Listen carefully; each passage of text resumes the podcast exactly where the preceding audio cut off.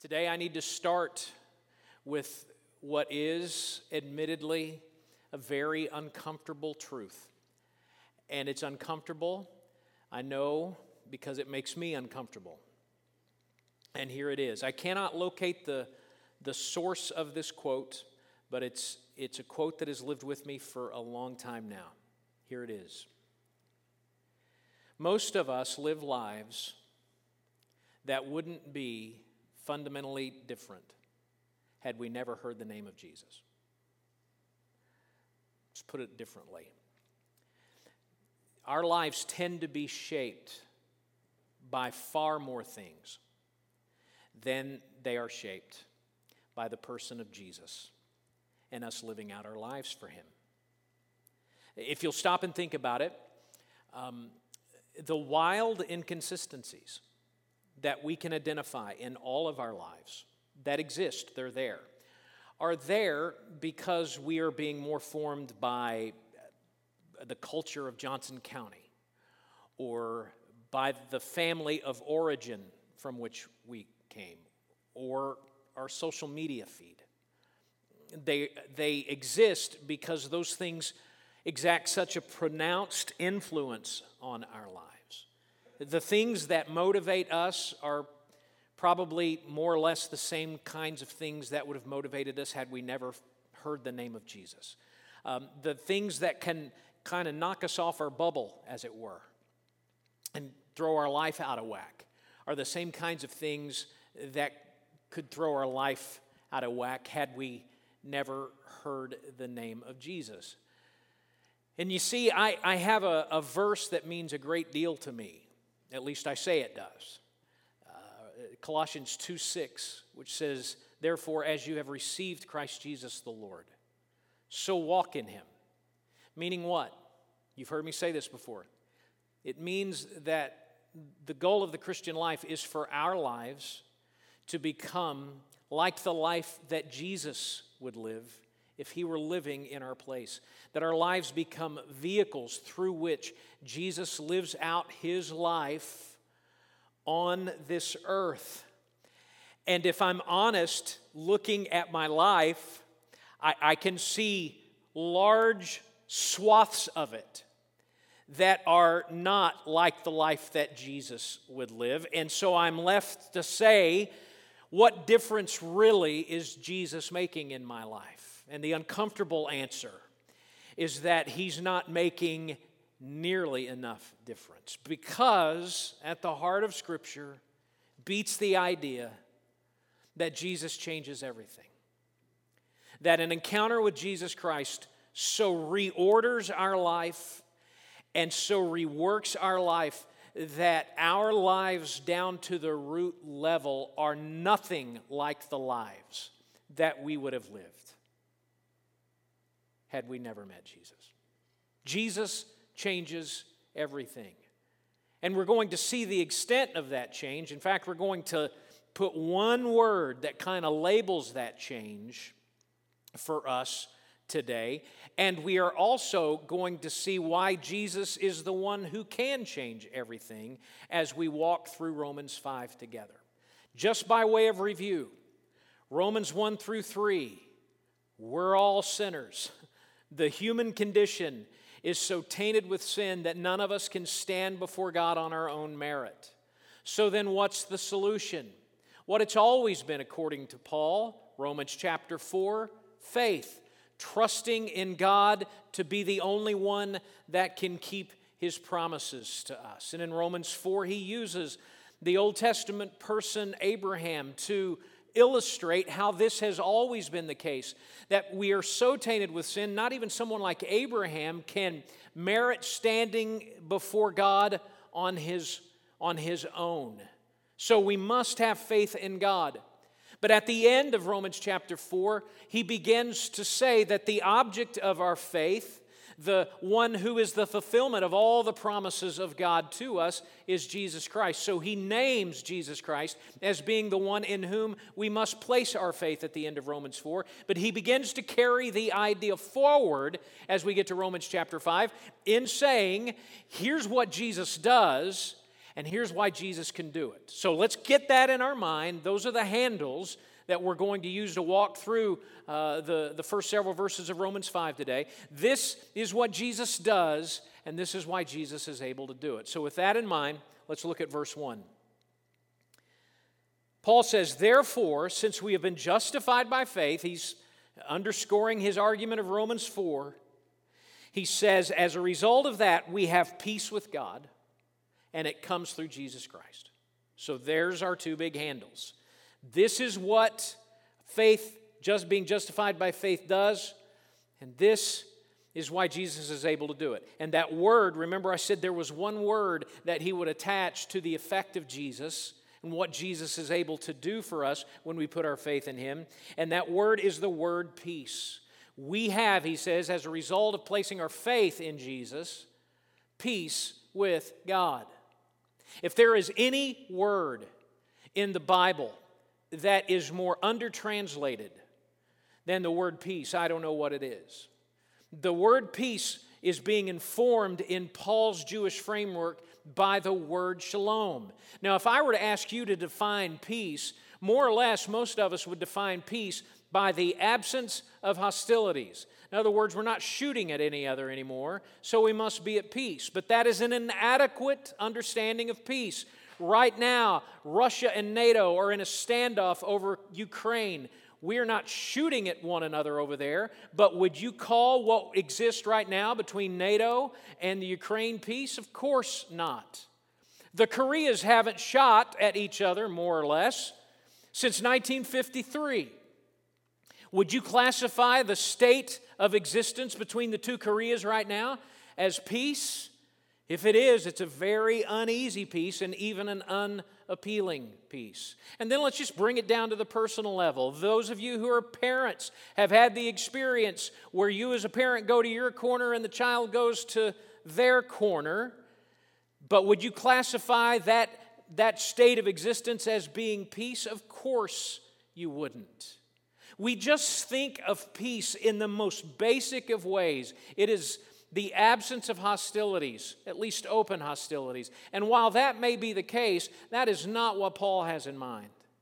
The word that is informing Paul, again, is the word, the, the Hebrew word shalom. And shalom uh, carries with it the idea of absolute well being. There's a few times in our English translations of the Old Testament where we get close to translating that word. Sometimes you'll see it translated as welfare. But Paul, when he says peace here, he's just thinking about this absolute state of well being. And in verse 1, he attaches it to God so that he says, because of our faith in Jesus, we are in a, in a state of absolute well being, of absolute peace with God.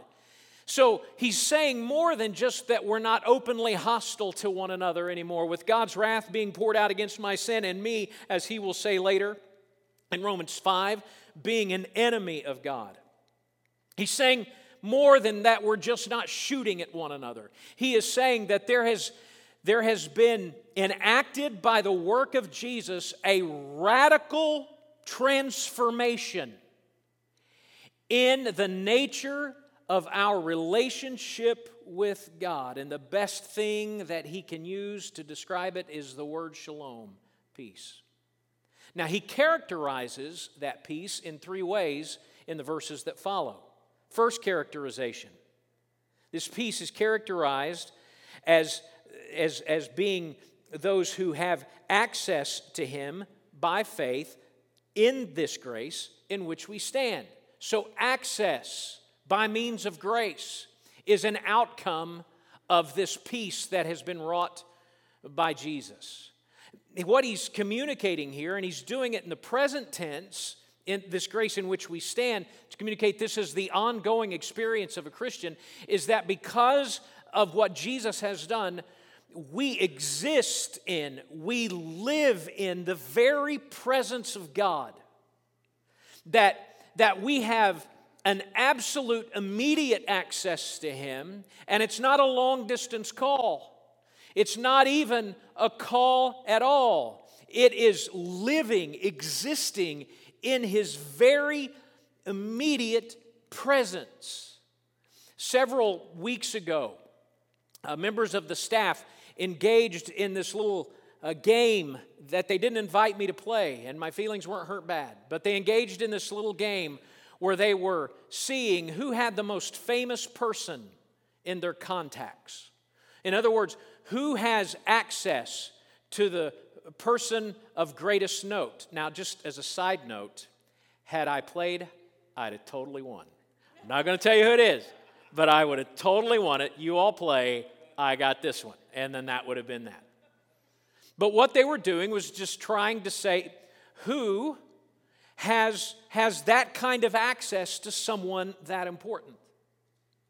All right, what Paul is saying here is that because that which separated us from God, our sin, and made us the enemies of God, and made us the objects of the wrath of God, because that has been removed, we are ushered into the very presence of God Himself. We exist, we live, we stand in that grace, meaning that we do not deserve it, but Jesus has allowed us to get there as we have placed our faith in Jesus. We have peace with God, characterized by our immediate total access to Him. Then he goes on to give us the second characteristic of this peace. He says this peace allows us to rejoice in the hope of the glory of God. Over the years, you have heard me say many times that we woefully undersell what Christianity is when we only think of it in terms of going to heaven when we die. Christianity is much more than that, as illustrated by what we have just said. It means we live in the presence of God. But guess what? Going to heaven when we die is a part of what it means to be at peace with God because it, it naturally works like this I exist and I live in the presence of God right now, but I, I obviously know, we all obviously know, that it's not what it will be one day. When I die, everything that served as a drag on my experience of His presence will be removed and will be infinitely expanded so that I will live in a, in a, in a sense and an experience of the presence of God that even now my mind can't comprehend. And he, he refers to it as, as the hope of glory, not the wishful thinking. That's again how we might use the word hope, not the wishful thinking of, of glory, of heaven, but as one author commenting on this uh, verse of Scripture said, we live in the happy certainty that heaven is our outcome. So, peace with God allows us to live in His presence here, to anticipate the expansion of that presence when we leave this body, but drilling down into the day to day, peace with God grants us a joy that transcends our circumstances. And is a kind of the ace of spades here to throw down to show us just how radically peace with God gives us a joy that transcends circumstances. He talks about suffering. He says, more than that, peace with God allows us to rejoice in our sufferings, knowing that suffering produces endurance, and endurance produces character, and character produces hope, and hope does not put us to shame because God's love has been poured into our hearts through the Holy Spirit who has been given to us. The suffering that he has primarily in mind here is a suffering that happens as a result of remaining faithful to Jesus. And I'm talking about real suffering that relates to your commitment to Jesus, not imaginary 21st century suffering as it relates to you uh, being faithful to Jesus. Uh, we're talking life on the line, we're talking well being on the line all of those things that could threaten you in this life, you are able to have a transcendent joy over. Not a yee-haw, yippee, I love hurting kind of happiness, but a joy that transcends all of it. Why? Because suffering produces, he says, endurance. As I remain faithful in the midst of it costing me to be faithful to Jesus, those muscles are developed. And this effort at growing in my faithfulness produces character the means by which the life of Jesus begins to take root and be lived out of mind is, is an outcome of suffering, and the Christian knows this, and so they're able to have joy in that. And as Jesus is formed in them, it produces hope. As we become more and more like Jesus, as our lives begin to reflect the life that He would live in our shoes if He were walking in them, we begin to anticipate and know what is happening for me right now is limited compared to where I'm going. I will one day be like Him 1 John 3 For I will see him and will be as he is. And this hope will not put us to shame. In other words, I will not get to the finish line and think, man, I should have done something else. It will not put me to shame because I'm living, I'm existing in God's love. It has been poured out into my hearts. The Holy Spirit has equipped me to live a different kind of life. My life has been worth living. A joy that transcends circumstances. Now, again, he's talking primarily about a suffering as it relates to faith. But by extension, he has to mean any kind of joy, any kind of heartache that we might experience in our life as we are walking through a sinful world is able to be processed differently in a radical way because we have peace with God through Jesus Christ. We exist in a state of complete well being. Jesus radically changes the nature of our relationship with God, and that radically changes everything about our life.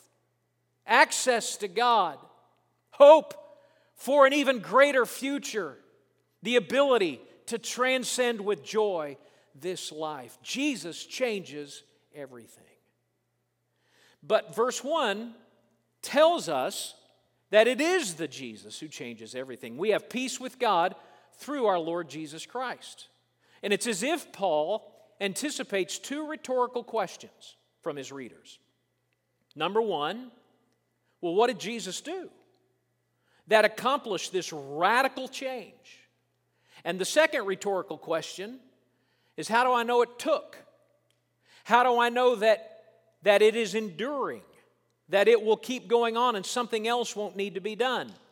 Anticipating those questions, he begins to wax eloquent, beginning in verse 6. For while we were still weak, this answering the question of, of why Jesus was able to accomplish this radical transformation. While we were still weak, at the right time, Christ died for the ungodly. For one, he observes, will scarcely die for a righteous person, though perhaps for a, a good person one would dare to die. It's as if he's saying, you know, uh, Derrick, you might die for John, maybe not, but you might, you might die for John, but you would get that. John's a good guy. But then he says, but God shows his love for us, not in a good person dying for a good person. God shows us his love in that while we were still sinners, and he'll say in a minute, the enemies of God, while we were still sinners, Christ died for us. Since therefore we have been justified by his blood, much more shall we be saved by him from the wrath of God. So, the simple answer to the question, what did Jesus do that accomplished this peace with God, is this Jesus died for us. But he doesn't explain how his death for us accomplished that. The reason he doesn't is because he's already explained it to us back in Romans 3. Hold your place in Romans 5. Go to Romans 3, verse 21. Romans 1:18 through 3:20. The summary is you're bad. You're a sinner. Sin has so infected the human condition that no one can stand before God on their own merit. You're a sinner. But then he says, righteousness, the ability to be right with God, the righteousness of God has been manifested apart from the law, the Old Testament. In other words, you have believed, many of you, that by keeping the rules of God that we see in Scripture, you can earn favor with God. He said it's been manifested, it's been shown not to be that. He says, even though the law and the, uh, the prophets, the Old Testament, even though the Old Testament pointed to this, you thought that, God has shown us there's a different way to be made right with God. He says the righteousness of God, the ability to be made right with God, is through faith in Jesus Christ for all who believe. There is no distinction. Remember how he got started in Romans long ago, back when it was warm and sunny. He said, that he wasn't ashamed, Paul said, of the gospel of Jesus Christ, because the power of God to save, first the Jew, then the Greek. That's what he means there by no distinction. This pathway to God through Jesus is not just the, the, the right of the Jew, it's the pathway to God for anyone. He's labored to show that that is needed by everyone in Romans 1 18 through 320. He says, Why? All have sinned and fallen short of the glory of God and are justified by his grace as a gift through the redemption that is in Jesus Christ. So here he's just said again, Jesus is the one that accomplishes this. But then he explains how Jesus was able to accomplish it. Jesus is the one whom God put forward as a propitiation. We don't use that word much anymore, but it's a word which means appeasement or substitute. He was put forth as our propitiation by his blood to be received by faith. So Jesus was our substitute. Our substitute for what? The, the substitute to stand in the path of the wrath of God, which was our experience from God as sinners. He stood there between us and God, and He took it on Himself. He was our substitute. And it was because He substituted Himself that God was able to, without violating His holiness and His character, remove that which caused us separation from God, removed the stain of sin, removed that which kept us from being at peace with God, so that we, because Jesus died for us, died in our place, are able to experience the absolute peace of God. That's why Jesus was, was able to do this. He, he paid the penalty for that which made us the enemies of God. But then the question is remember, there was a rhetorical question he anticipated. How do we know it took? I mean, how do we know that there isn't kind of a, a statute of limitations on this? How do we know that we're not going to need a, if you'll forgive me, a religious booster down the road? Here's what he says For if while we were enemies we were reconciled to God by the death of his Son, much more now that we are reconciled shall we live by his life be saved by his life. I mean, if he died for us while we were, and the word he uses is enemies of God, now that we're reconciled to him, now that that, that has been taken care of, why, why would we possibly think that we wouldn't continue to exist and live within his life? He says the resurrection essentially. Proves that God's not going to take it back or require something else. More than that, we also rejoice in God through our Lord Jesus Christ, through whom we have now received reconciliation. So he says we can continue to live, those of us who have put our faith in Jesus as our Savior, we can continue to exist in the sure and certain knowledge that this peace that we enjoy with God is never ending. So Jesus changes everything. He changes everything because the one thing we need is fellowship with God. The one thing we were created for was fellowship with God. The one thing that stood in the way of that was our sin. And Jesus took it away and ushered in this experience of existing in the total well being of God. How radically does Jesus change everything? Three handles for what we have just walked through. First, Jesus changes our past. Jesus changes our past.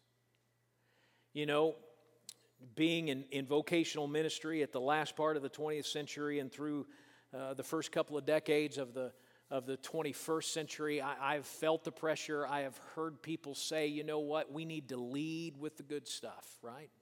I mean, we need to lead with the good stuff. We need to lead with the kindness and the benevolence and the love of God. And I believe in all of those things. I would not be standing here if I did not absolutely believe in the goodness and love and mercy of God. But I would never know what those things really meant if I didn't understand that my core experience before Jesus was an object of God's wrath, and the best word to describe me was as God's enemy. I would never know what a wonderful thing the grace of God is. And I've, I've gotten in trouble here at this church before because I tried to express that. And I did so inarticulately and inartfully, and it caused confusion years ago, and I had to go back and fix it all. but what I'm trying to communicate is, is that you can't know what the peace of God is if you do not understand that you were once his enemy. Jesus changes our past. Jesus changes our present. In other words, the life I live now is a life where I live in the unfettered access to God as my Father, not as a, a, a preferred friend or an A list customer, but I exist with God as my Father in this life. And because of that, everything about this life should be radically different than anything else that would be observable. I'm, I should be so swept away in the idea that Jesus changed my present that the only explanation for my life would be that radical transformation. I should not be shaped more by my Johnson County culture or by my family of origin or by my social media feed. We should be able to say as we look at our lives, Jesus changed everything about that person. Jesus changes my present. Obviously, Jesus changes my future. He changes my future. My future is what Pastor John read in Revelation 5. My future is at the feet of Jesus. My future is like this as great as things are right now in my experience with God, I can't conceive of how it's going to be one of these days. I can't conceive of that. Jesus changes everything.